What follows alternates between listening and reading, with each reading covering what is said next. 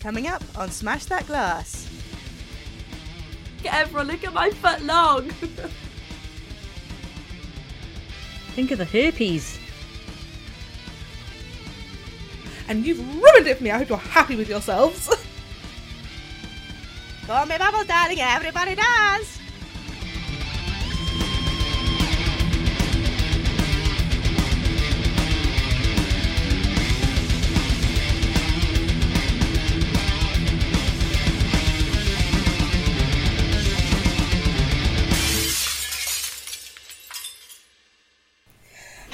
Welcome to Smash That Glass, a celebration of the women that get shit done in music, entertainment, pop culture, and throughout history. I'm your host, Candy Machine, and I'm here with Jupiter. Hello. I'm here with Super Natty Cat. And I'm here with Acid X Pearl. Oi oi! Welcome everybody to the Sick Cast. Yes, two of us are uh, very poorly this week, so huge apologies for the uh, mouth breathing that you might get. I have a deviated septum. I also have a deviated septum too. Oh, that means you get a free nose job. A free nose job. Yeah, if you have a deviated septum, you can just. So everyone says, isn't it? It's what all stars say. If they got a deviated septum and then they come in, they have the most beautiful, tiny little anime nose ever. And they're like, oh, I had a deviated septum. and then they're like, perfect nose. Like um Ashley Tisdale. Titsdale. Titsdale. Oh. High yeah, she had a Musical. nose job, didn't she? So if I've got deviated tits, can I use that as an excuse? I've got deviated tits. Uh, what's the deviation? Yeah, try it, headed why south. Please try it and, and tell us what happens. Well, the thing is, one of mine is t- headed south and the other is headed southwest, which is a bit of an issue. Ooh. Oh yeah, That's fun. Oh no, they're split. different postcodes. Yeah, yeah, they've had an argument. Told you you should have made money off them while you were while you could. Well, it's just One of, I- one I of them clearly owes money to the other one. That's what it is. Absolutely, they are avoiding each other. I went to go see Megan. Did you? Yeah, it was good. Well, it wasn't good. It was actually really, really terrible, but in such a funny way. Absolutely hilarious. That's what I- you want in I a don't- I horror, though, isn't it? Oh yeah, like it, it, it didn't deserve to be. I think it's a fifteen. It did not deserve to be a fifteen. I think from It what I heard, they'd done an extra, like a, a gory cut that was like a proper horror film, But because you know, in the advert, she did the kind of funny dance sort of thing. They were sort of like Yep. all the twelve and thirteen year olds on TikTok are going to want to do this dance, and they're going to watch this Ah. film. So they're like, we need to tone it down a bit. So apparently, yeah, there was why. hardly any violence in it at all. Was it funny? Like were people in the cinema actually laughing? Because I saw that dance Yeah. scene and it looks like it goes on forever. Like It's, ages. it's it's just so it's so fucking random, and some of the acting, especially from the guy that owns the company that makes these like Hasbro esque toys. He's such a bad actor. Oh, so no. bad, so bad. But it's so stiff. It's hilarious. I think like the worst worst horror stiff. film we've ever seen in the cinema was Old. Oh that is- god, that was terrible. It's the same, just like really ropey acting, and like literally like the first opening five minutes, they're like, "Oh, isn't time moving fast?" And aren't you growing up? It was just Can't from the wait to outset. see You're how like, you sing when you're older. "Oh god, it was so bad." So it's Megan like the same lines though? yeah, stiff crap acting. Not so much from like the little girl that's in it, the one that gets Megan as her friend. She's quite good, and the cool hip aunt that works for the like tech company. She she's all right. I've seen her in a couple of other films, and she's all right. But everyone else is just terribly shit, really shit. what does it do differently Really from the Child's Play films? Do they differ from the Child's Play films? Yeah, like how do, how do they differ? Um, I would probably say the the the comedy in this is a lot more slapstick. Right. like genuinely slapstick stupid comedy and like um, there are some creepy bits mine like the way she walks like there's a no no spoilers or anything but there's a, a, a moment in the film when she's chasing someone there's loads of gifs and memes about it and the way that she like moves is very ring-esque like Oh, I hate Ring that. Very much like that but in a robotic way and it's how they've done it is incredible and actually we googled afterwards how they made megan like how they made her look the way she does and um, she is actually played by a little girl. Yeah, I've seen the Uh, little which is quite girl. cool. Yeah. Yeah. So how they do it is it's very very clever in that sense. Like you, you she looks perfectly like a robot. It's very walks like Uncanny Valley, isn't it? It's- Yeah, yeah, yeah, yeah. It's very it's, it's worth a watch, but don't go into it thinking there's going to be loads of jump scares because there's not. Oh, good. There's going to be loads of gore. There is not. Um, it is literally just a piss take, and it's very self-aware that it's daft. Right. So yeah, but it's worth the watch. Worth the watch. I'll wait, I'll wait of till it streams, I think. So you would you say it's like baby's first horror film? Yeah, definitely. One to go and see with your teenage friends. Wait What to stream first- it. I think we should cinema it. Come on, as you reckon? teenagers. There's We been like no films out. Yeah. What was your first horror film that you saw? Mine was. I don't know about first horror film, but the first film when you when you said horror film watching with your friends, mine was um, the, Descent.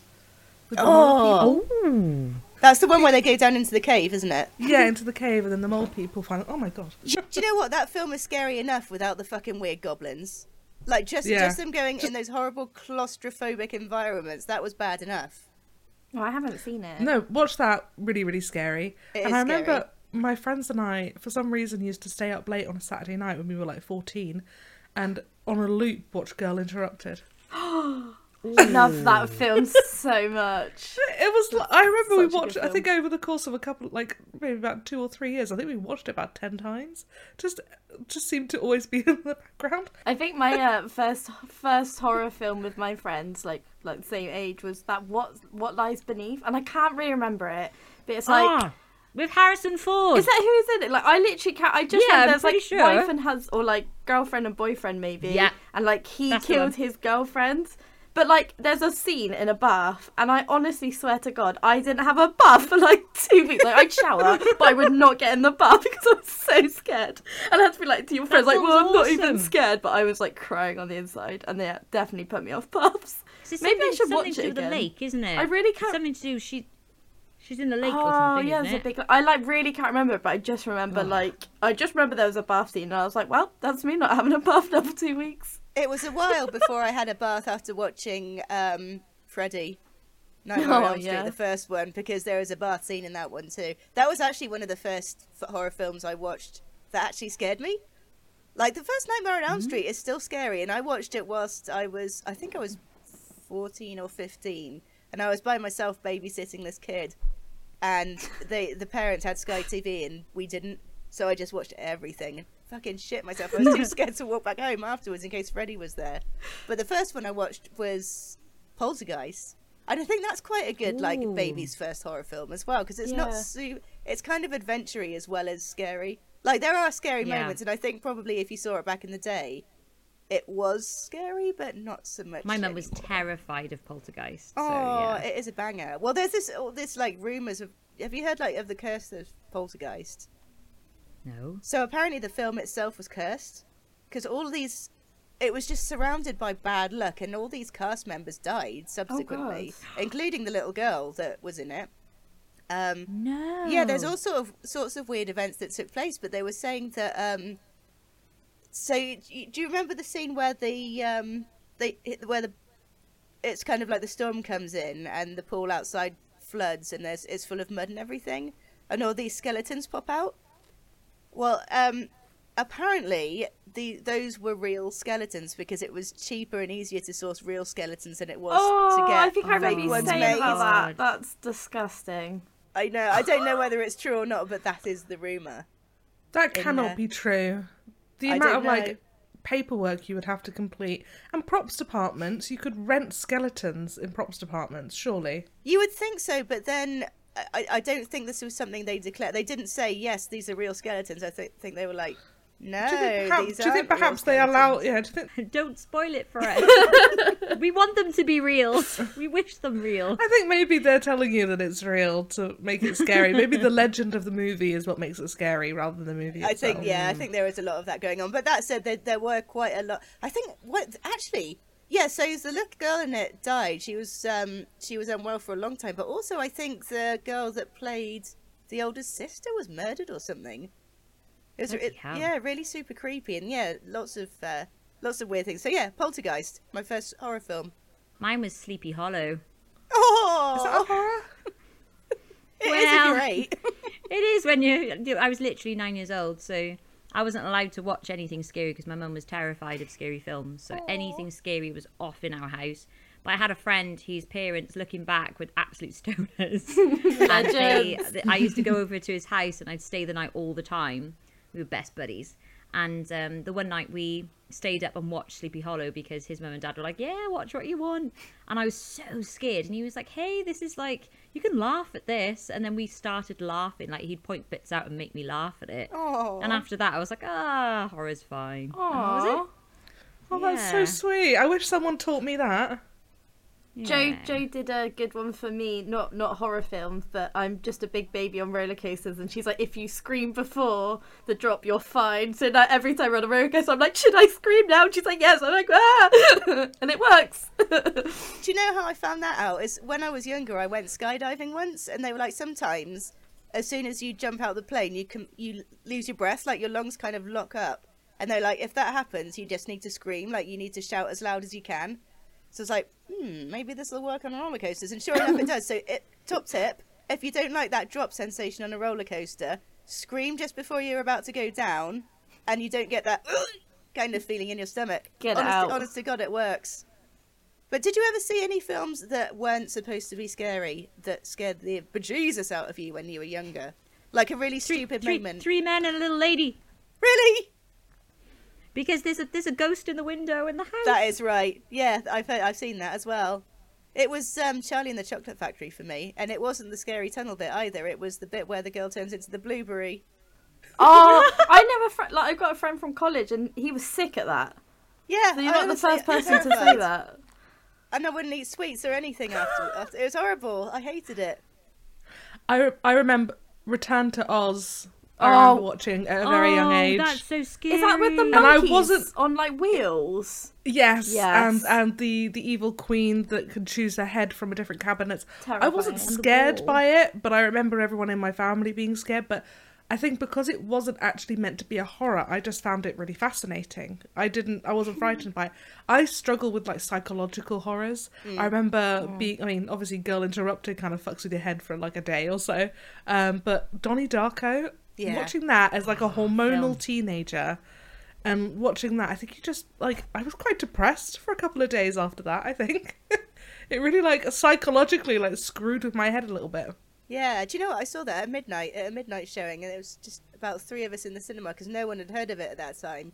And then the um, song came out, and everyone was like, "Oh, what's that from? Donnie Darko." And then the the film exploded. But yeah, I'd, I'd heard from a couple of friends in the states, "Go watch this film. It's insane. You just you won't understand what's going on. It's amazing." Um, so yeah, there was like one showing at midnight. We went to see it. And yeah, very very good. And then it exploded. I feel like that's another film I need to watch. I watched it in college, and I just my memory just doesn't hold films. Like I just I feel like I could watch that and be like, oh, this is all new.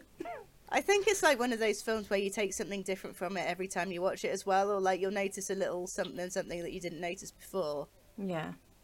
What about when you were a kid and you watched like Disney films? Were there any scary points as a very young child that you were like, for example, whenever I watched Beauty and the Beast, and she goes over to the West Wing and he tells her he like he like she's in she's in his room and she's looking around and then he kind of there's a bit of a jump scare when he like yells at her to get out and she's running. Like that always scared me when he used i used to wince because i'm not very i'm not very i am not very good with men yelling. Like if men raise their voice at me it really freaks me out. I don't like it. I think that's kind of where it started from. His beast. I don't think any Disney films for me, but I did go and see The Little Mermaid at the cinema with my cousin, and she cried at Ursula. wait you saw the little mermaid that came out in like 90 yes, you don't need to work Eight- out how old I 89 I was gonna say it came out before I was born. Jupiter. You're not that much older than me. yeah, I think um, I think it was probably the first film I saw at the cinema actually. Aw. But yeah, She's she cried.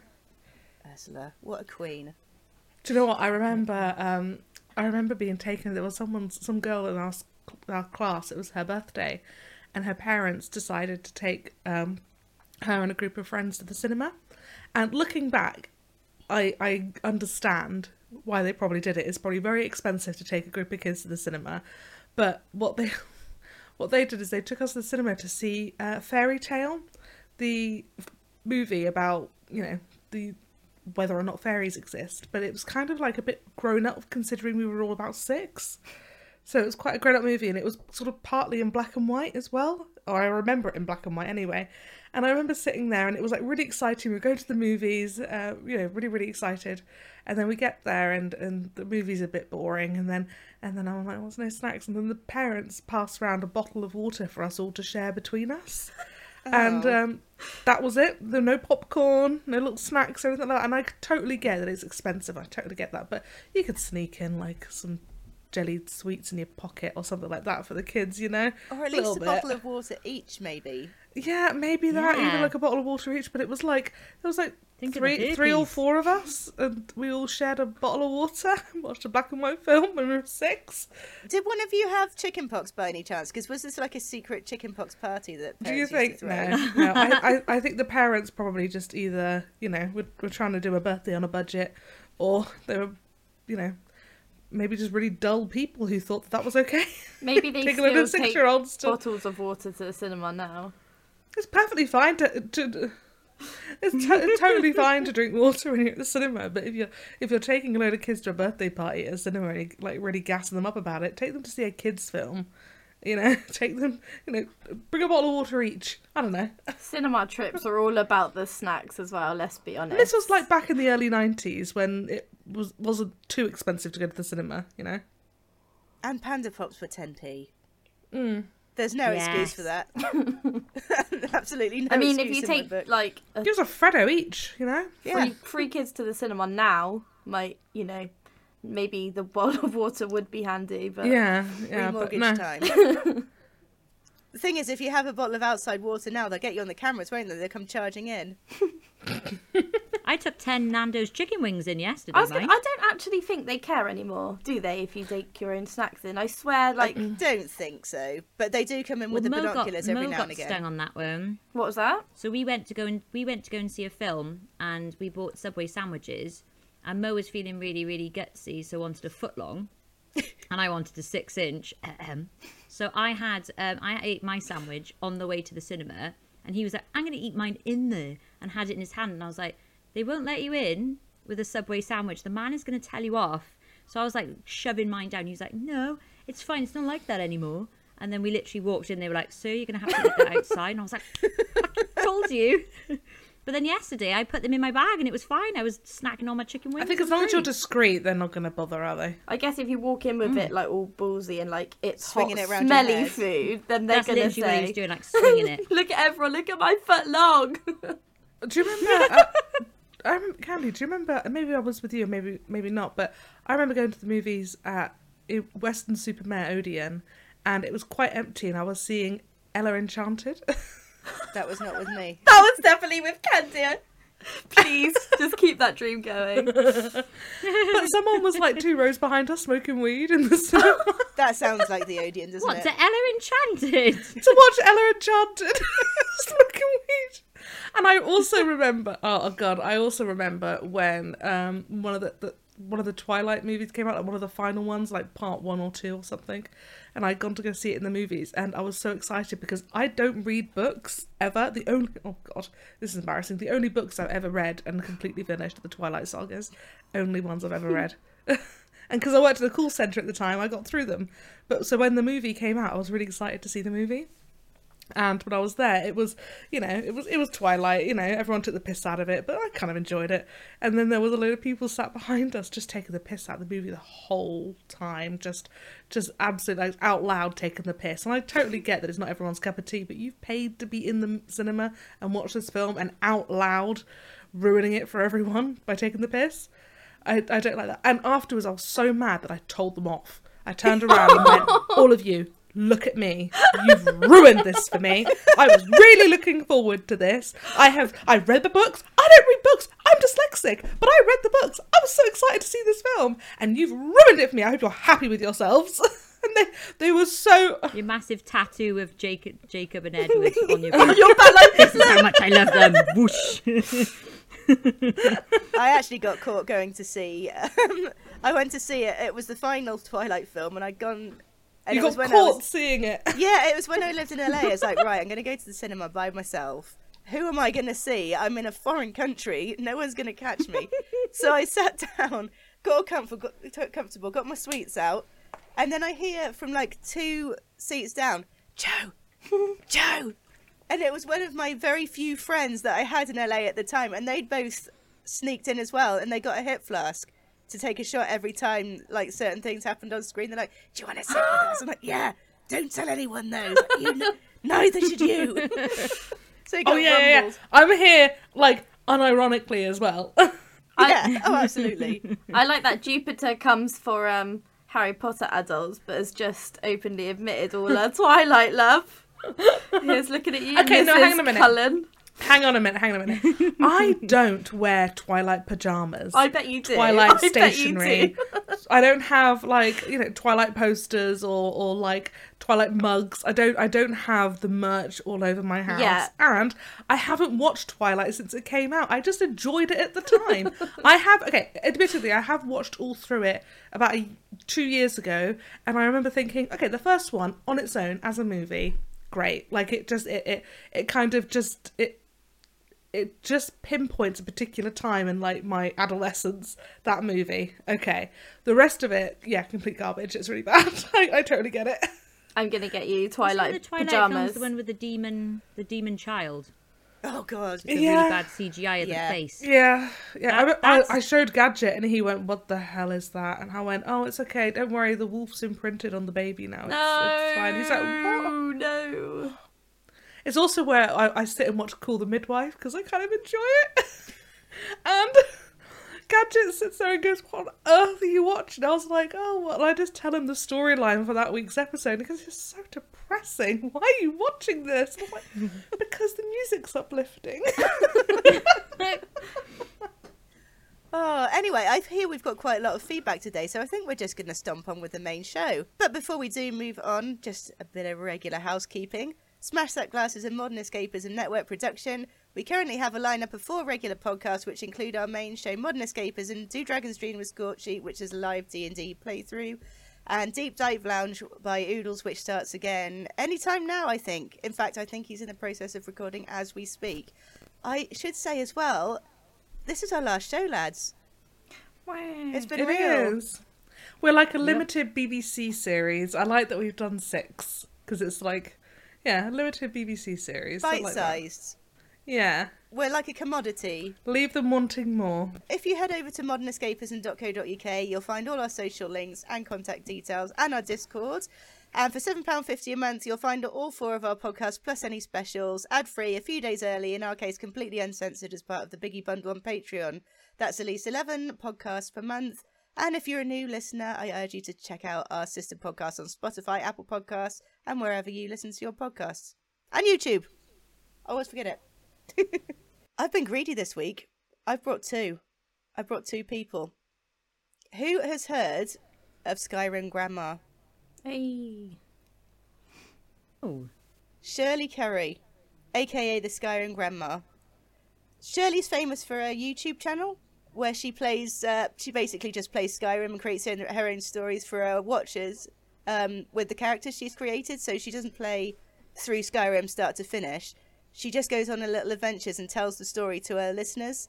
And she famously starts all of her videos by saying, "Hello, grandchildren." It's absolutely the most adorable, Oh wholesome my god, thing. wholesome. And the fascinating thing about Shirley is she's an impressive 86 years young. God bless her. oh, bless her. She started gaming when her son taught her how to play the 1996 turn based strategy Civilization 2, and she joined YouTube in 2011. And in 2015, she uploaded her first Skyrim video. By 2020, she had almost a million subscribers. Good morning, grandkids. The first video I uploaded was because the handful of subscribers I had at the time kept at me and kept at me to record my own gameplay. I thought I like to talk, so well, I can do this. So I did. And then I went to bed and just didn't think any more about it. Hi, this is Grandma Shirley, and I'm playing Skyrim. and I thought I'd like to take you along with me if you'd like to go. Somebody took it and put it on Reddit, and it went viral. The next morning, when I got up and turned on my computer and opened my email, there was thousands of emails on there, and it scared me, and it made me cry, and I didn't know what to do. Most of the comments were nice, but those first few weeks, I got a lot of nasty uh, comments. They would say things like, You don't belong on here. And then some would say, Why aren't you sitting in a rocking chair knitting? I said, I don't like to knit. and then some of them was really downright vulgar.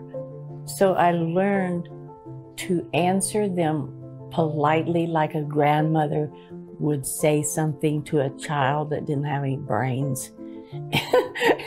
and and uh, eventually they learned to treat a grandmother with respect instead of the way they were acting.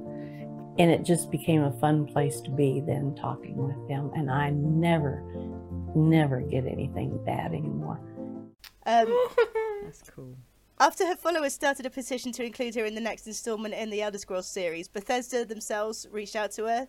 She visited Bethesda Game Studios where she met director Todd Howard and the creative 3D team mapped her face, so the actual like proper photo mapping, to include her in the next game. So she is actually going to be in Elder Scrolls 6 when she uh, Oh, she is. when it finally comes out. Ideally, hope that she'll get to see herself because the one wish she has is that she will be able to play Elder Scrolls 6 before she dies. And actually, she has had a few health related issues um, in the last year or so. She actually had a stroke in her sleep um, a couple of months ago and she lost the ability to play Skyrim for a while. Like she was really struggling. But she seems to be back on her her, cha- her channel's back, and she's still there saying hello, grandchildren, to all her followers. So I hope she sticks so around for another couple of years. Oh, absolutely. cool. That's a big thing for them to get it done. Let 'em Yeah, play it. exactly. That is so wholesome. Like, imagine that being your grandma. So like, my grandma That's brought an so iPad cool. because her printer broke. That's what I'm working with. But yeah, Skyrim grandma. I think she has something like ten grand grandchildren, and she does have great grandkids as well. So she just uh, in a sea of what feels like a complete just wasteland of toxicity. I think sometimes she's a bit of a shining light for us all, and just real wholesome content as well. And her her followers as well. If you look at her YouTube comments, it's very rare that you'll see any trolls, because even the trolls are like, "Hold up, that's our grandma you're speaking to." so they all come to her rescue. She's a, she's got a bit of sass as well. Like she's a sassy old bird. I remember she um she had a bit of a strop one time because people didn't understand that she knew she knows how to play Skyrim. She knows where everything is in the game. She's played it multiple times, and a lot of her viewers didn't realize that she's telling her own story rather than playing a game. So when people would say, "You need to open that chest," that that's in there, or "You need to go over here," that's where the next part of the story is. She's sort of like, I know, but my character does not know that. We're playing. I'm telling a story here. oh, So it finally got to, got to her once, and she, uh, yeah, she's dropped off for a month or so, but she's back happily. Just absolute face of sunshine. My main choice this evening um, is a woman that's just too fucking cool for this earth, and I've spoken about her briefly before on Modern Escapism, and that is the composer and conductor Eimear Noone. Eimear's a award-winning video game music composer and producer, and you can hear her work in Overwatch, Diablo 3, World of Warcraft, and The Legend of Zelda 25th Anniversary CD, um, and the following Symphony of the Goddess tour, um, for which she composed like, a special arrangement of Zelda music.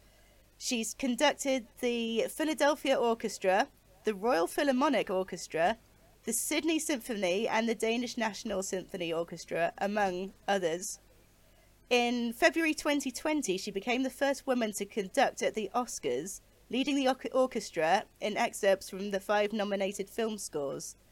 And the way I came to hear of her was last year, and my mum and I we went to go see video games in concert at the Royal Albert Hall.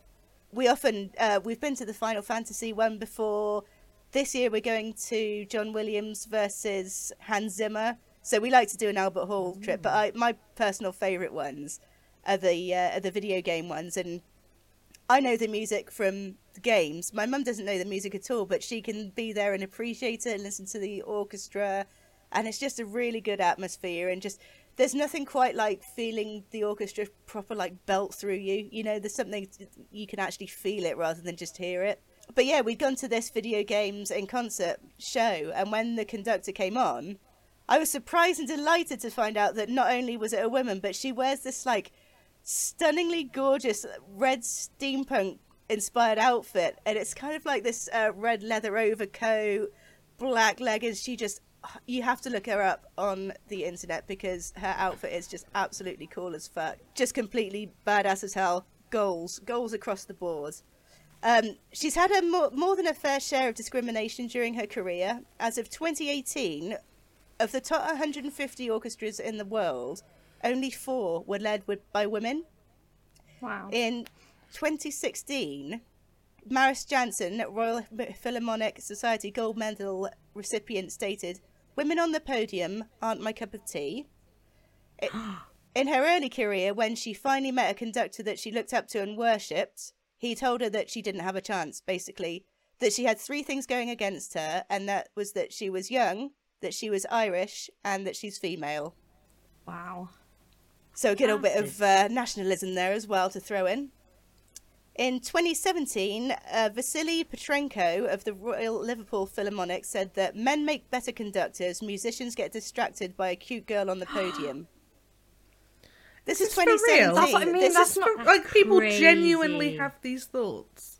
I know, it's just ridiculous, isn't it? It's baffling. Maestros, everything you do, I have done seven months pregnant and in heels.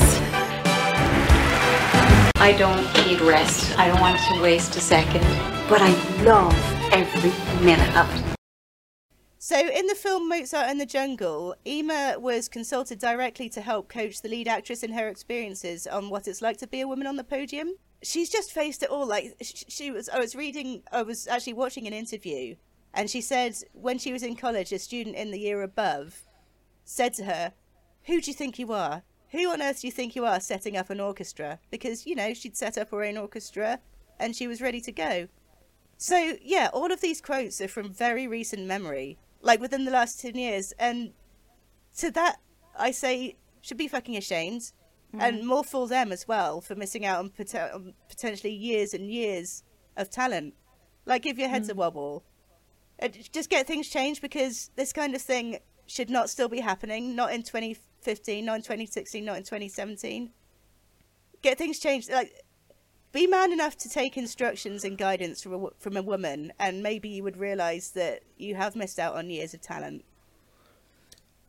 Well, use their own use their own logic against them. I mean, oftentimes men say, you know, women are distracting, women are um, emotional is usually the the term that they've got. But isn't music about expressing emotion? Of course if you is. think that bringing a woman on as a, a conductor is going to take away from the experience, you might well be wrong. It would probably add to it because you would have their experience, their background, and oftentimes people who are a minority often have a different point of view and a fresh take to show you. If you want change, if you want something interesting, do something different.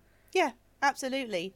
Just stop living in this, you know, stuffy, probably white guy. I don't want to say it, but mm. we know it's true.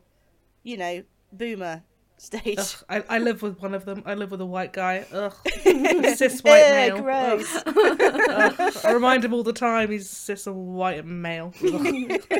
What do you know? but um, she made this really beautiful and inspiring speech about her career and her experiences as, as, as a keynote speaker in Dublin's International Women's Day celebration in 2018. Um, and if I can suggest one piece of hers to listen to, it's Malak from World of Warcraft. It's this really beautiful, haunting piece of music. I'll add it. I'll add it to my playlist now. Add it to I your playlist. I'm writing it down. I will probably drop a bit of music in here, but I will say, Blizzard, please do not sue us. I know you love to sue people, but please, we're just showing off your people's talent. So I'm going to drop a little bit in here. Please be nice.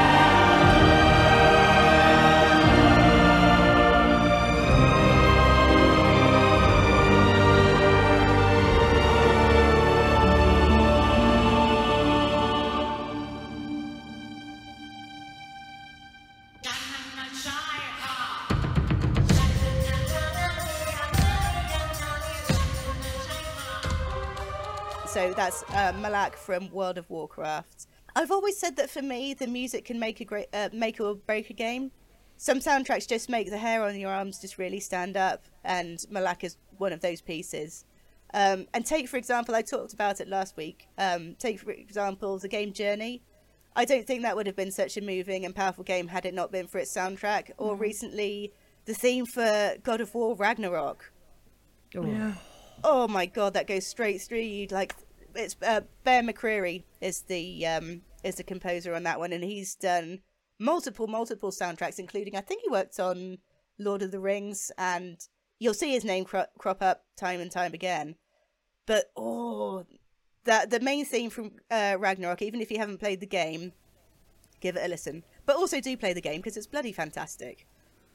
Music from Last of Us. I watched the first episode on Monday. Yeah. Well, actually, last night it came out on Monday. Uh, and that music's beautiful. It took me Yeah. right back. And also, I re- realised that when I watched Gadget play through The Last of Us, it was pre pandemic, so it was really weird watching it post pandemic. That's a good point, thinking, actually, because oh, when it, this it is first, weird. Yeah, it first came up was it uh, ten years ago, I think. Well, 2012 it first came out, and then it was re-released in 2014, 15, wasn't it? It was released just before the play the, the PS4 came out. It Originally, was one yeah, of the last were- big last big games of the PS3. yeah. and then it was um, re-released PS4. I can't remember when, but it was sometime later. It was like And then, um, 2015. yeah, and then there's a is there a PS5 version now?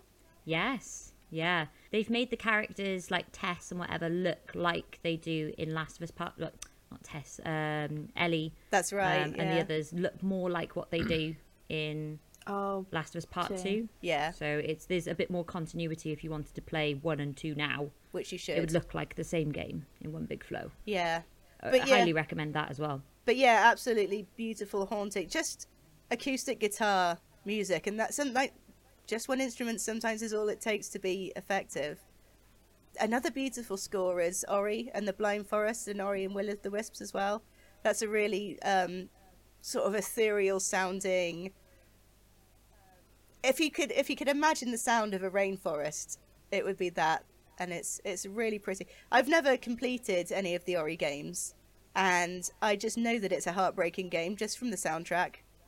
It's stunning. If you want to know a bit more about Eimear Noone, you can find her. I don't know if it's still going, but you can probably certainly find it on Catch Up. You can find her on Classic FM, uh, the Classic FM show High Score, which features orchestral arrangements of video game music.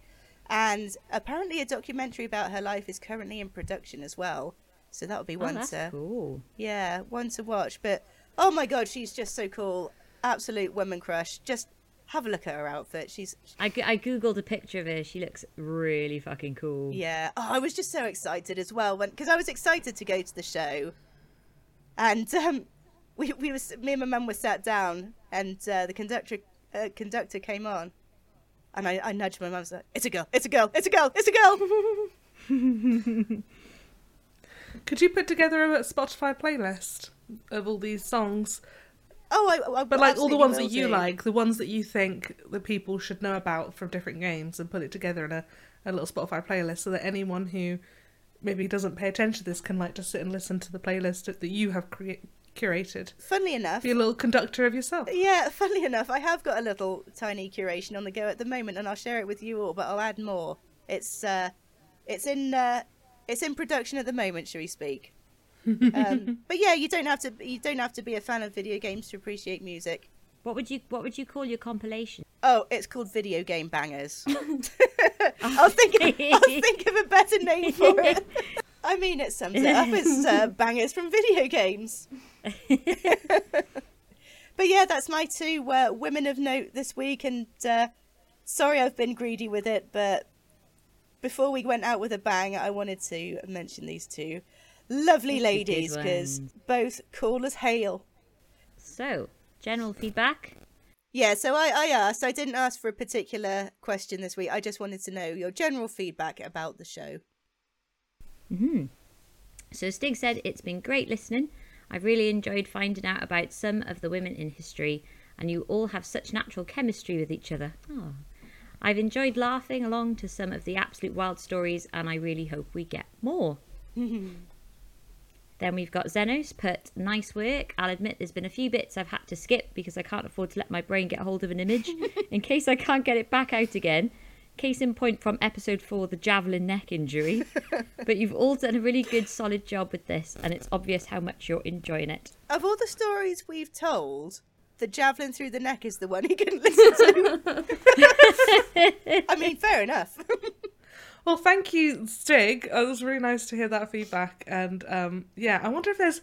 It's. I was, I was thinking if there's anything because obviously this is the last episode. So if there's anything, any kind of funny stories that we've got that we were like, I'm surprised I haven't said this yet. I, I've got one, and I'll share it now. And this is one of Acid Pearl's favourites, and Acid Pearl's husband's favourites as well. Oh, I know what it is. Remember, remember, Jupiter, you said the other day that you'd booked all your jabs and your things that you have Smear to do as a test. smear You can You say smear test. Smear test. So I need to. I need to part my legs. I need to be split, clipped, and snipped.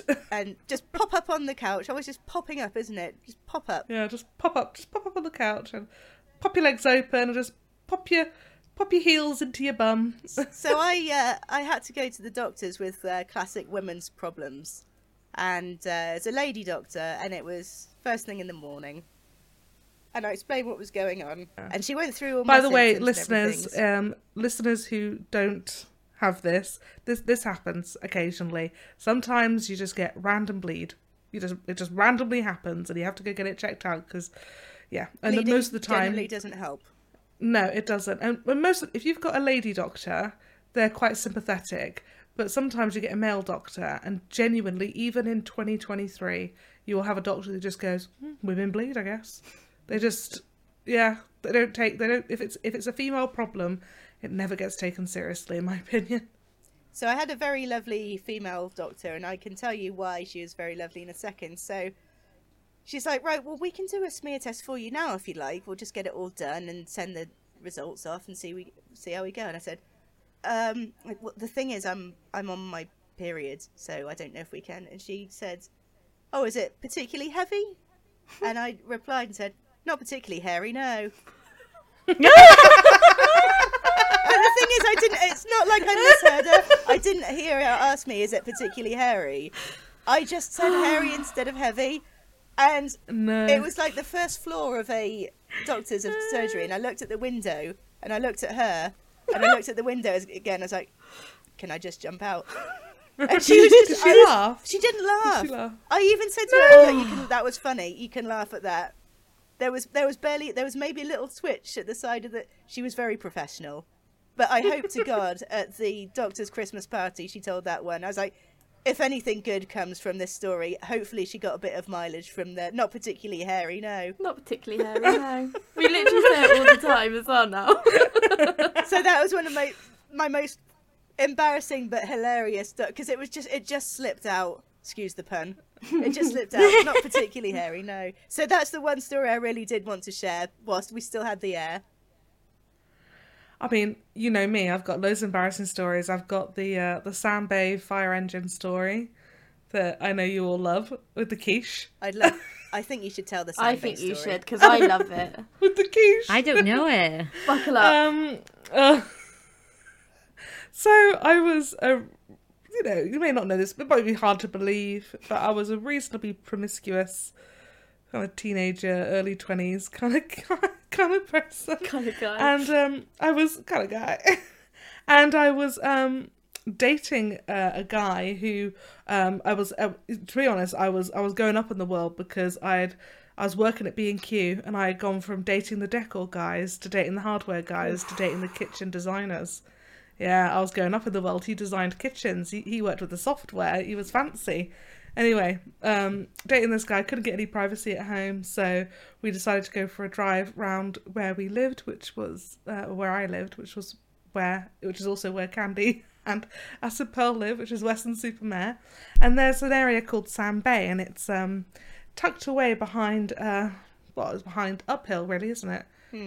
So it's it, it's quite it's you got to go down the toll road toll road to get there, which is basically a really precarious road that's on a cliff edge uh, in the dark, and quite a lot of people kind of get injured down there because they go a bit too fast and they go straight off the cliff into the sea. There's not, you know, not a lot of safety. It's quite a scary road, especially if you first learn to drive. People are quite scared to go down that road. Anyway, we drove down there and we ended up going over to um, the Sand Bay, which is a kind of the secondary beach to Weston-super-Mare. Um, and there's a, a lot of car parking down there and it's at night and we we go looking for somewhere private so we can just park up chat make out in the car um so we find somewhere we park up we chat we make out in the car Popular And dogging then- area as well, I hear. It is literally a dogging area. well that's the thing so we um we end up kind of getting into it and a car pulls in and starts flashing their lights at us. And we we're like oh my god that's so embarrassing. We hide under my coat. And the car just sits there for ages flashing at us. And then eventually kind of does a loop around the car park and then leaves. Get the person in there gets out briefly and then gets back in their car and then leaves. And we were like god dodge a bullet thank god for that. So you know we we finish up and uh, we carry on talking for a bit and then we decide to go home. But then when we get to the gate we realise that it's locked. That person flashing us wasn't you know a dodgy person wanting to watch. It was the ranger telling us we're going to be closing this car park. You better leave. So we were locked in this car park with no signal um absolutely nothing. We couldn't get out. It was the middle of nowhere. It's in the dark.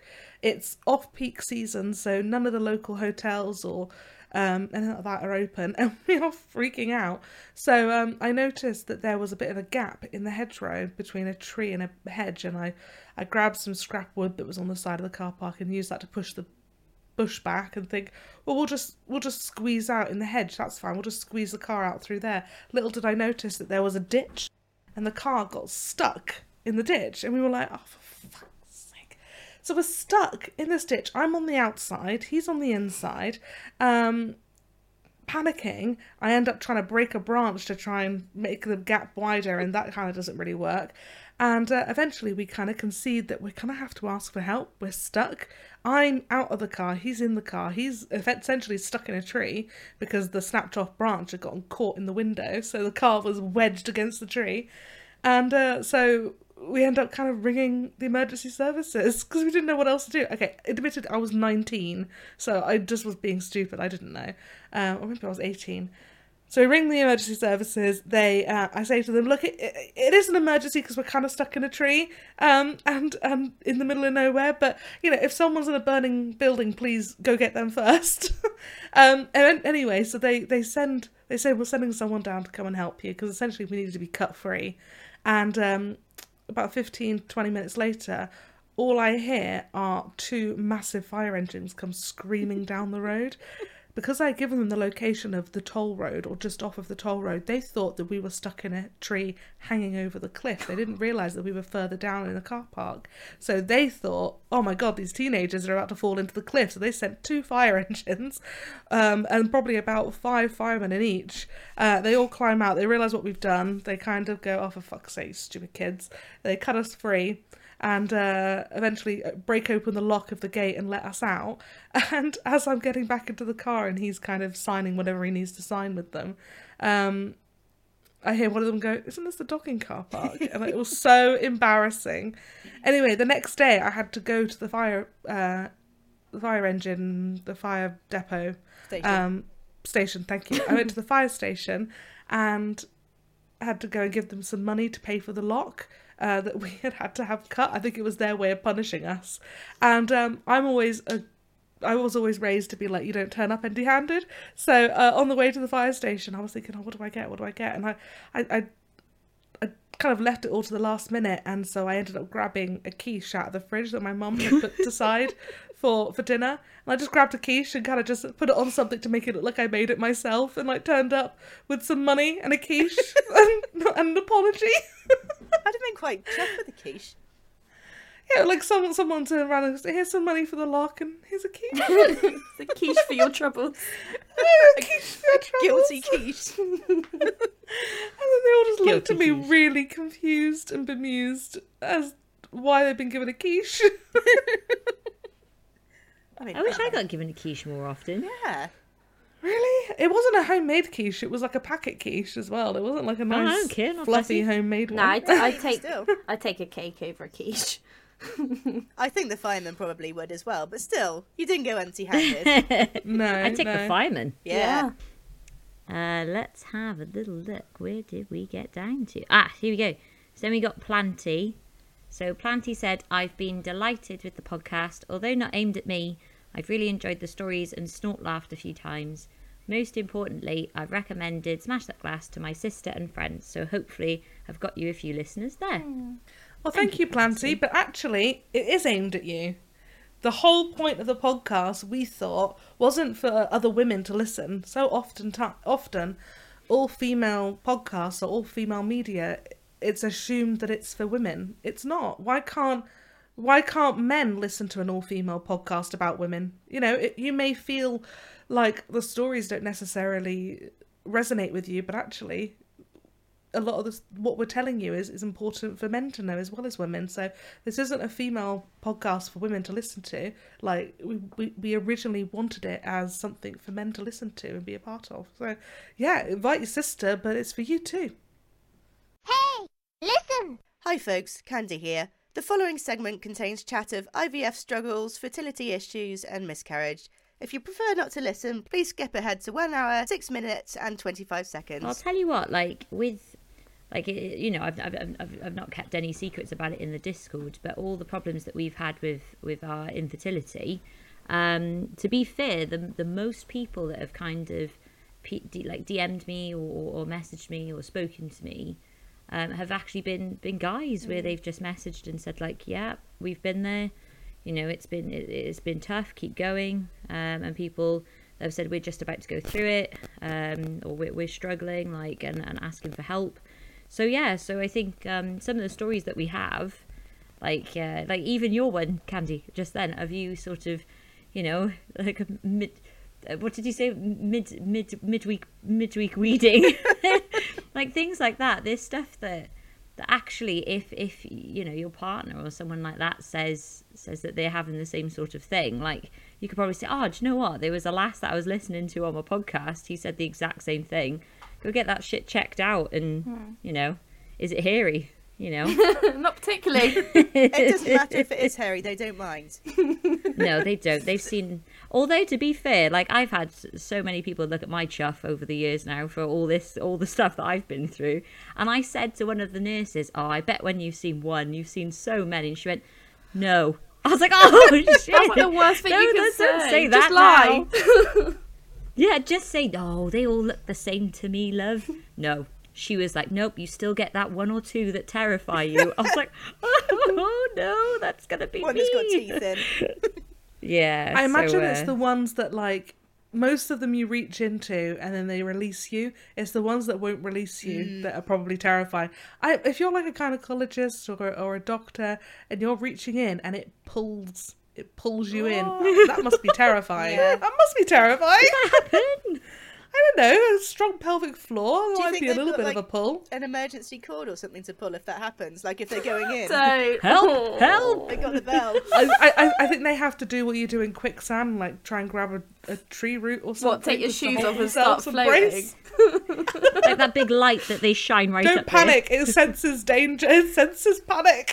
Do you think that's why they always insist on bringing student nurses in as well? Like e- e- every single time they're like, "Do you mind if we have some student nurses in?" There, a whole like bunch of them come in. Do you think that's actually to form a human chain in, in case somebody starts to go in? Leave leave a trail of breadcrumbs. Led there with your feet in stirrups, just entirely. I, I I don't even give a shit anymore. Like I'm just like, yeah, sure. I I haven't gone through infertility issues. I'm just a woman with a. I'm sat there with my feet in stirrups, and they're like, "Do you mind if we bring some students in?" I was like, "Yeah, if you want a gaggle of people to stare at my shit splitter, sure, that's fine." well, we always joke that when when um, baby Stuarticus was uh, was conceived, there was like. Well, there was about seven people in the room, and the closest person to my vagina was an Asian man. so, uh, so, uh, so, and he was close enough to hear the echo of him talking. So, uh, so yeah, it was magical. How how does it work? Is is is it conceived in the petri dish or is it conceived? It's, It it's must be yeah. So in the- day of so- so- conception is actually the old potato baster, potato baster, turkey baster, and Yeah. uh, and the egg, and they just And then you watch the cells divide, and then once they've divided enough, and they're and they're happy That's that it's strong, either then they put the divided days. cells in. Yeah, that's literally Tell it. you what, for for our listeners, could, would you mind just giving a very quick? This is how it works because I hear about fertility stuff all the time, but I'm always very curious as to what stage of the party does it does it enter the room. You know, Yeah. You know what I mean? So you, so basically, you depend on what kind of, well, depend on what kind of like thing you go for. Um, so if you're doing like a, a fresh egg collection, so you have lots and lots of injections that you got to do timed. Uh, for about two weeks, and that makes your body go and make lots of eggs, and then or release lots weeks of eggs rather than make them because. For, for men Well, listening, we uh, don't make make, eggs; them. we release them. Well, you you, you develop them. Hmm. So you have follicles, um, which are Oh. these little like sacs, and in each tiny follicle is a little tiny egg. So usually when you ovulate, you get one follicle that goes blub, and then out pops an egg, and that travels down the fallopian tube and off it goes. Yeah. But when you go through IVF, they stimulate you, so they make you make lots of follicles to develop, and they measure them every couple of days to see how big they're getting. And each follicle, once it gets to about 18 millimeters big, then uh, that means that, that that egg is probably ripe enough that they can extract it. So they count how many eggs, uh, how many follicles you have. And if you have over a certain amount, then they go, yep, IVF, let's go for it. So, um, like, I know people that have been hyperstimulated, like I was at one point.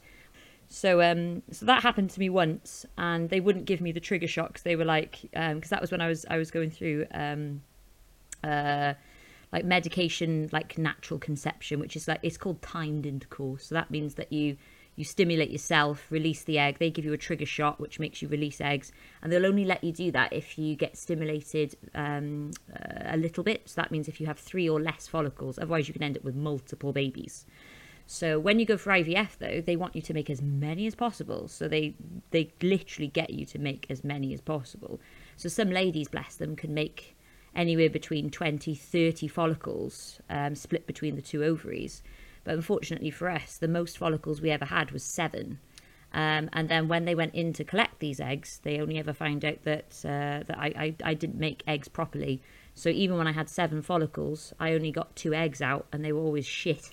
Um, so it meant that when they were trying to get them to fertilize, they they wouldn't because they would divide abnormally and all the rest of it. So so what? Yeah. So what you do is you stimulate yourself, and then two weeks later they do a trigger shot, uh, which has to be on the dot, exactly timed, exactly right. So if they say you do your trigger shot at 10 p.m. on a Saturday, that means that they're going to go in and do the, the the procedure to get them out at 10 a.m. on the Monday. It's down to the minute. So you have to take it at the right time. So you go in and they um, put a little little drip in your hand um, for you to to have um, uh, all the uh, pain relief and all the rest of it. Um, so they partially sedate you, which like I've I've never taken drugs, but uh, the only thing I can compare it to was when they put that stuff in you. You're you you, you do feel it because I remember at one point when they were going in, it felt like a popping where they were going into the follicles to retrieve the eggs out, and that was kind of painful. When they get the eggs out, um, and you've literally while I was in, had like completely off my tits having this done, um, poor old Mo would then have to go into the room and uh, and go and do his do his deed. and uh, and then he would do that bit, No knowing, bless him, that I was in the room next door, off my tits. Because when I was in there, I jet because it was during COVID and everything, and everything was still in lockdown. And I remember being so off my tits. I was like, "Wow, I'm in a nightclub." I remember saying to everyone, "Like, we shouldn't be in here. There's too many people in here."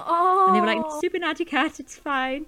And I was like, "No, no, it's way too many people." And they were all wearing like obviously scrubs and Crocs. And I was like, I love your heels. I love your heels. And she was like, My love, I'm wearing Crocs. Do you really like them? And I was like, Yeah, they're stunning. I love them. and uh, so she wheeled me out, and I was just like, Wow, there's so many people in here. And she was like, There's only a couple. so um so that's it then. That's day one done. You're not allowed to drive for a day after because obviously you've been sedated. But the second time i went in they just knocked me straight out. The last thing i remember saying was what anesthetic are you using? And then they said oh why'd you ask? And i was like oh i'm an optician. I use i use anesthetic out. And then the next thing I remember was them unfortunately telling us that even though we had seven follicles and we were pinning all our hope on that, they said unfortunately we've only got two eggs out again, which is what we had from the first round. So were like, fuck shit. So that that one ended, and I, don't- I, I can remember the bad news, but because I was still like off my tits, um, I, I can't I can't really remember much after that. Apart from walking out, we had a parking fine because they spent Fuck's so long trying their best to yeah, man. So um, so yeah, so what you do then? The following day, you get a phone call, um, and they tell you how many of your eggs have fertilized and how many have died. So first time we had a fifty percent hit, so we got one embryo out of two. Second time we got two for two, and then um, you you basically have a phone call then on day three to tell you if they if any of your embryos have survived to day three. So both times we had we had embryos go to day three, but they were really shitty. So when they were dividing, they weren't dividing properly. So they were like, they're not going to make it to day five. We just got to chuck them in and hope for the best. So unfortunately, that meant didn't didn't work. Um, so both times um, that we had those implanted, that was it. So I had a really good nurse, and she was amazing. And she told me after my first round of IVF, when I was going through it and none of my eggs were coming up, she said, "My love, I think we need to start thinking about using a donor." So this is basically a lovely person that's been through what you've been through, but she had eggs to spare. So rather than just chuck them in the bin, she's gone. Do you know what? If I can avoid another lady going through what I've been through, let's let's give them to someone else who needs them, mm. and hence me. So we had uh, so we had that. So day three, uh, they, they they put them in day five. Um, if you can get them to that stage, that's called blastocyst stage. Now the chance of you having a baby from an IVF um, procedure on a five day blastocyst is way higher. And there's all these letters and numbers that grade how good the embryos are. So you're pinning everything on the grade of these embryos at day three or day five.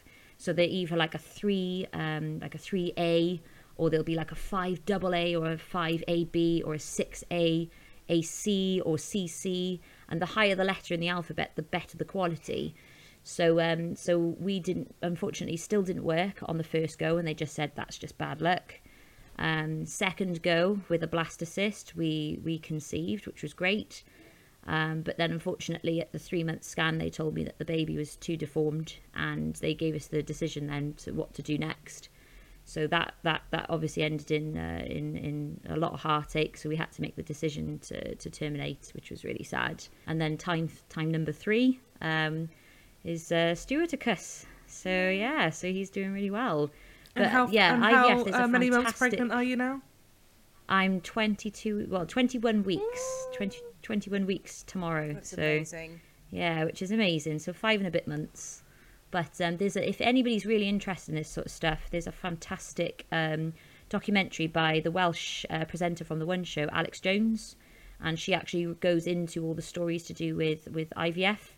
There's loads and loads of Instagram accounts. There's a very very good one called um, Hoping underscore four underscore a underscore baby, who's gone through the pretty much the same thing that I have. Um, and she's actually she's on Instagram and she's using a donor as well. Um, she's doing it a slightly different way to me. Um, so uh, so so yeah, she's really good to look at as well.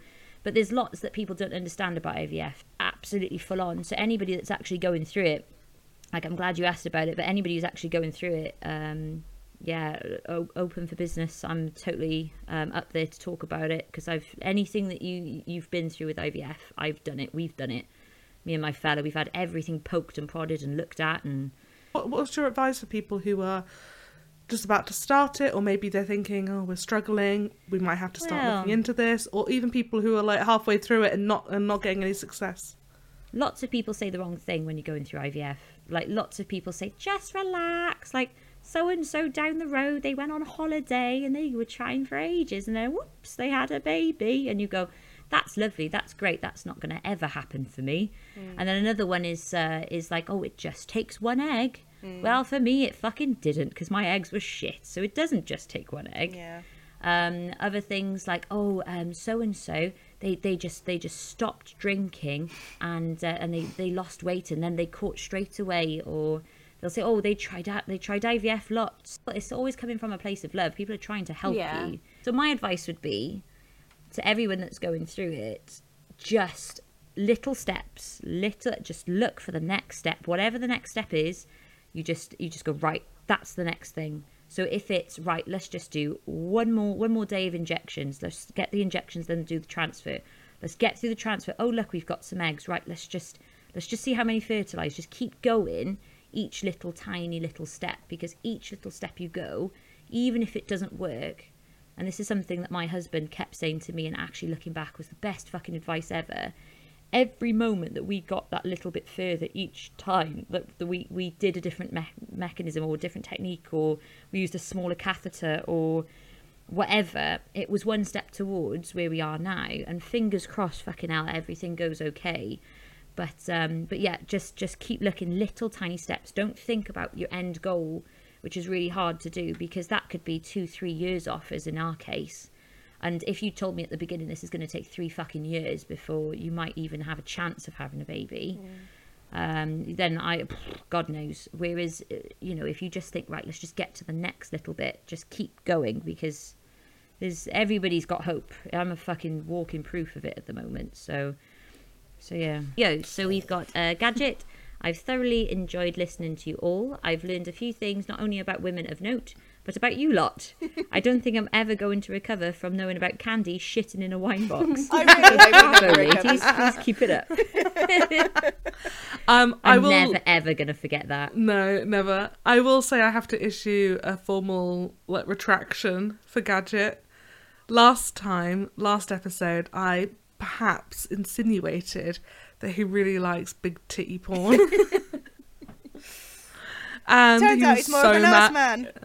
He's, he, he is actually more of an ass man. Uh, but he was furious.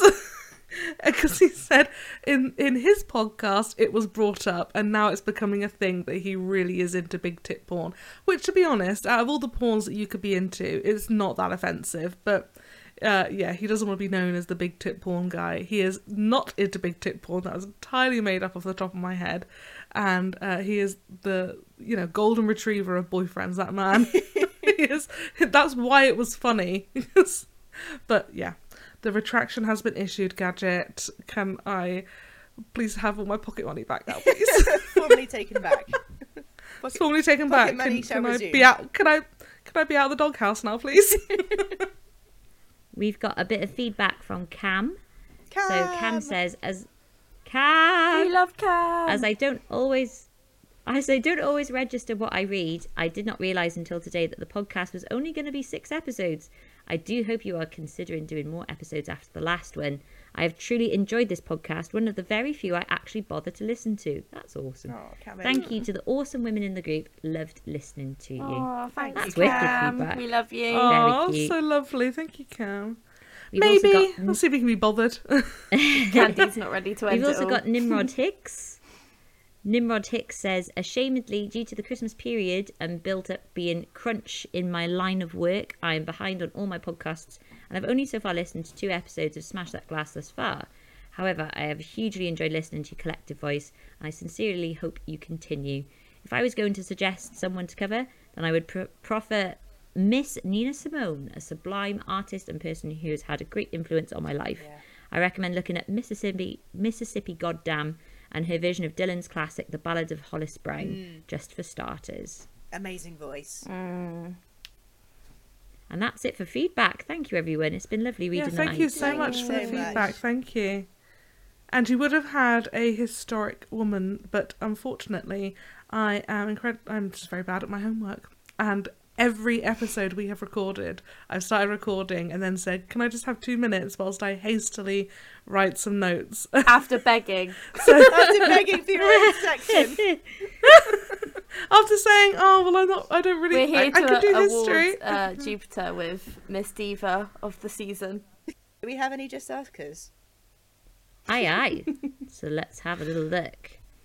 So we have an anonymous. Um, so first one. Oh, we've actually got like a little timeline here.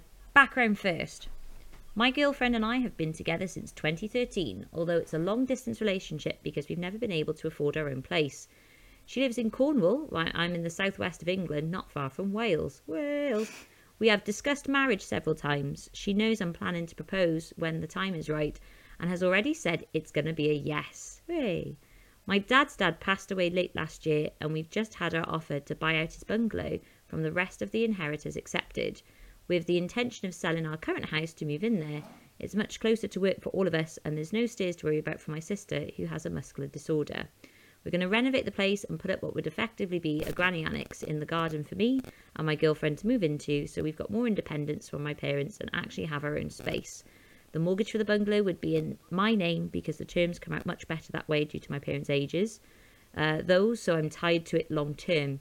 That's not really an issue since I would own the place personally when my parents pass and we could always sell and move at that point. The thing is, my girlfriend suffers from quite serious anxiety, I think the fact that our offer has been accepted has made her panic and feel like this is all imminent and about to change suddenly, although it's actually likely going to be months until anything happens. That is very true, it's very, very slow. After one conversation with her mum a week or so ago, she's decided she doesn't want to move up here for the foreseeable future.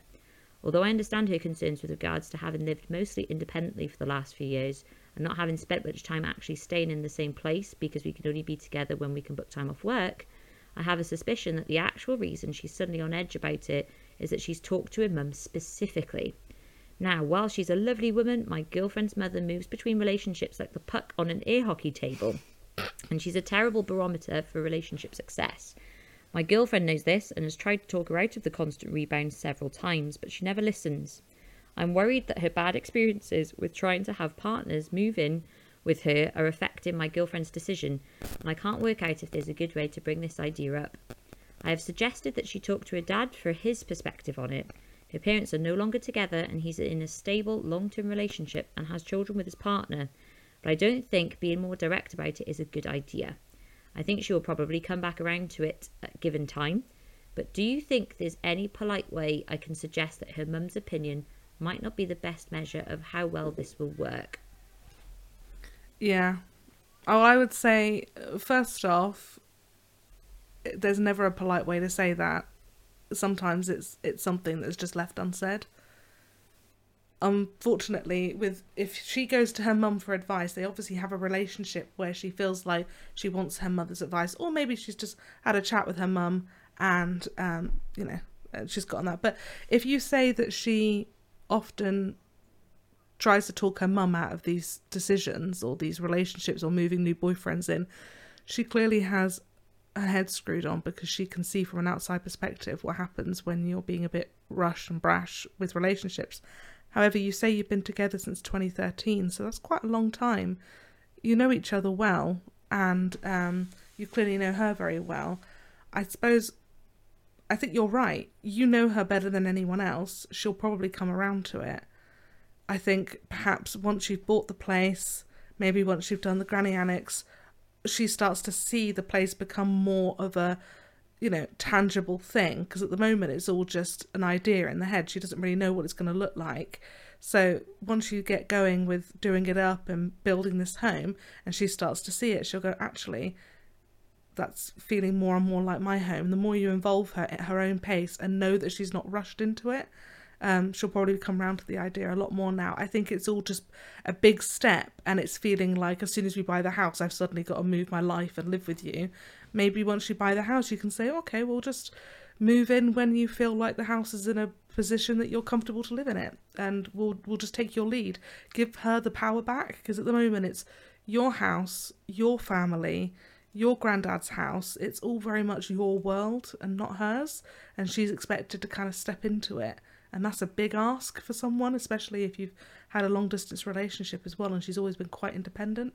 So I would say just lead by example, create this home however you see fit, and uh, at some point down the line she'll see it and go, oh, I feel quite comfortable moving into that now. And it might be that, you know, once you start building the granny annex is when she feels comfortable moving in. Uh, or it might be once you bought it and she comes around a couple of weekends here and there to help you decorate that she starts to sort of see the home as her own. But um, right now, it's it's your granddad's house with your parents living in it, and in her head, she'll be living in a shed in the garden. That's quite a big ask to ask someone, especially if they're quite an anxious person anyway. So, if you're saying you want her to not consider her mother's advice, or rather not use her mum as, as a particularly good barometer, I don't think there's ever an easy way to say that, and I don't really think it's um, it, you'd be putting yourself in a very precarious position to say that because no matter how you say it or how nicely you say it, it will get back to the mother, and the mother will say, "Who do you think you are?" And then it ruins the relationship. So maybe that's one of the things you just keep to yourself, and you just lead by example. And if her mother is is scatty as you say she is, then you providing a, a stable, safe, dependable home is something that I, you know, personally for me, I would want to go to rather than listening to the advice of someone who's always bed hopping, she's saying. What do you guys think? I would agree. I would say when she starts coming round for a couple of weekends, get her to bring some of her own stuff down as well. Get her to choose hmm. some throw pillows, you know. And some furniture, some furniture, include just her. so it's her. She feels like it's her home. You don't need to spell it out as such, but just suggest she brings some personal items down, just to make the place feel more homely. And I think Mm. it might take a little bit of time. I think if I was suddenly thrust into a situation that I had always planned and yet it's still happening right now, I would want to pump the brakes a little bit as well. And you know, it's it's a massive change. You've been together seven years, but you've never lived together. That's a huge change. And she's moving away from her family, so just make it feel like home for her. Just have her over when you can at the weekends. Get her to do it up the way she would like, and then it slowly becomes her home too. It's it's not going to happen overnight. It doesn't need to. You're in a stable relationship. You've been together seven years. It doesn't matter if it doesn't happen overnight, but it'll it'll happen. She's like a little um, and this is I promise you a flattering analogy. She's like a little stray cat, you know. And you'll just go. You wouldn't just go out, grab the cat, and pull him into your house and go, "This is your home now." You would, you know, you would introduce yourself. You would coax them in. You would, you know, nice things happen when you're here, and and and like it's nice and warm and safe and comfortable, and you can leave anytime you want, and you can come in anytime you want, and it starts to become a safe place, and it's not a scary place, and she's in control. A lot of the time, people who have anxiety is a, a fear of a lack of control. And so, yeah, if she's moving into your world and leaving her own behind, it's a lack of control that she's probably uh, frightened of the most. That's a good one.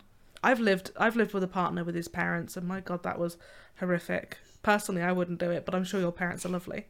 and they're probably very nice and well behaved and respectful of privacy and boundaries and things, but I've done it and it is hard work, especially when they're not your family, so they do things differently to what you would do.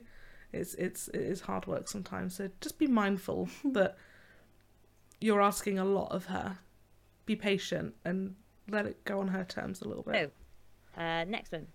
This year will be my 12th anniversary with my wife.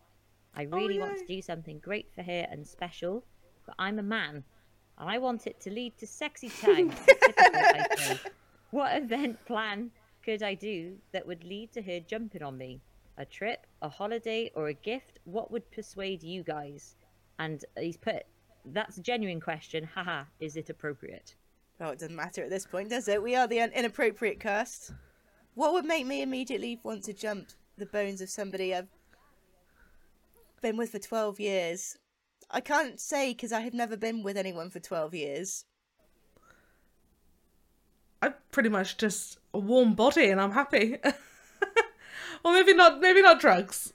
Maybe not drugs. In house, like effort in the house.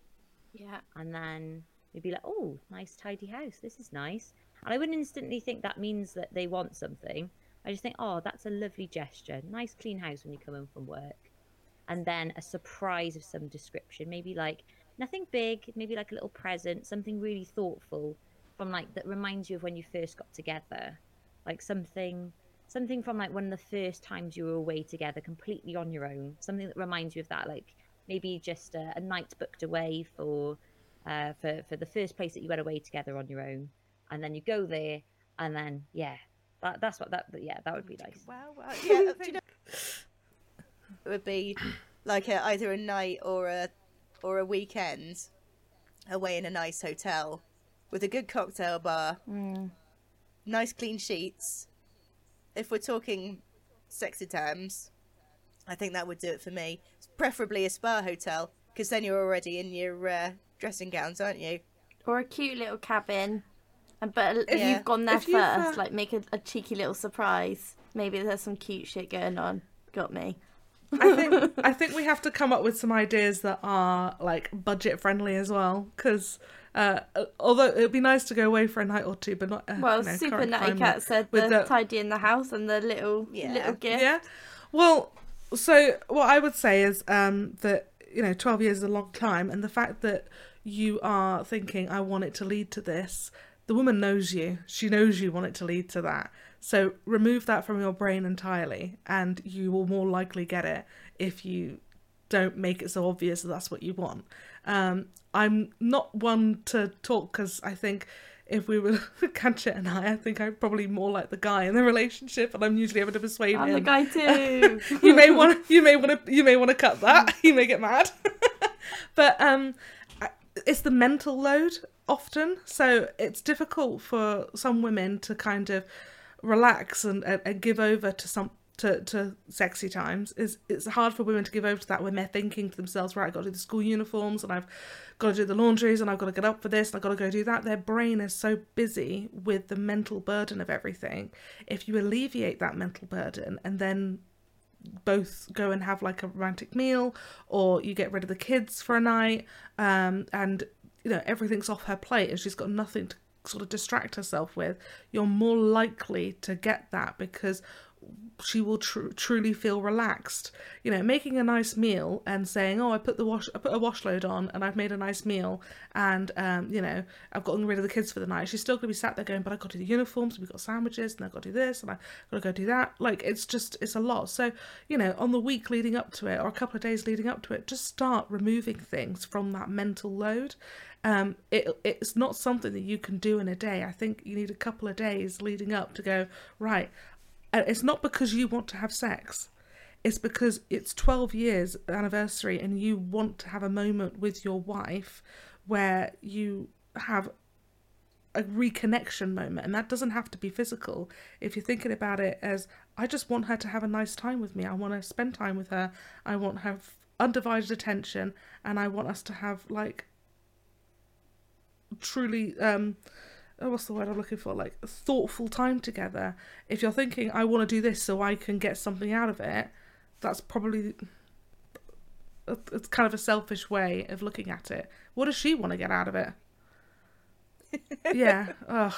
It's it's like it's like it's like you've got to do the school uniforms, you've got to do the laundry, you've got to do the packed lunch, and you've got to do perform your wifely duties as well. You're just adding to her workload. It whereas if it's more a case of I want to spend time with you because I enjoy your company, then sexy time is an expression of that. That makes sense? Yeah. Also, chocolate body paint. And candy pants. and make a Candy fuss pants. of her. Don't expect Yeah. it's all going to be for you. she's beautiful. She's a queen. She's the princess she deserves to be. Like let her know that having a kiss and a cuddle doesn't have to lead to sex. She's more likely to kiss and cuddle you. But if she constantly feels like she's always having to dodge your advances a little bit because she's knackered, she's not going to give you the kisses and cuddles because she's going to think it's going to lead to sex. So, um, you know, so, some people just are just too busy. They just don't want it. You know, uh, it may be that she does want it, but she's just like, you know, it takes a while for her to get in the mood. So, yeah, you gotta, you gotta. This isn't something that you can just get done in a day. Any more? That is it. That is it. And for the last time, then, in that case, it has been a podcast. Thank you, all of you, from the absolute bottom of my heart, to my hosts and to our listeners for joining us on a little adventure. Thank you so much to everyone. I really appreciate it. And just thank you for being awesome and going beyond what I could have possibly hoped and dreamed for the podcast. It's been amazing. Thank you so much. You smashed that glass. We've all smashed that glass. The glass You has have. officially been smashed. And with that, bye! Bye! Oh, we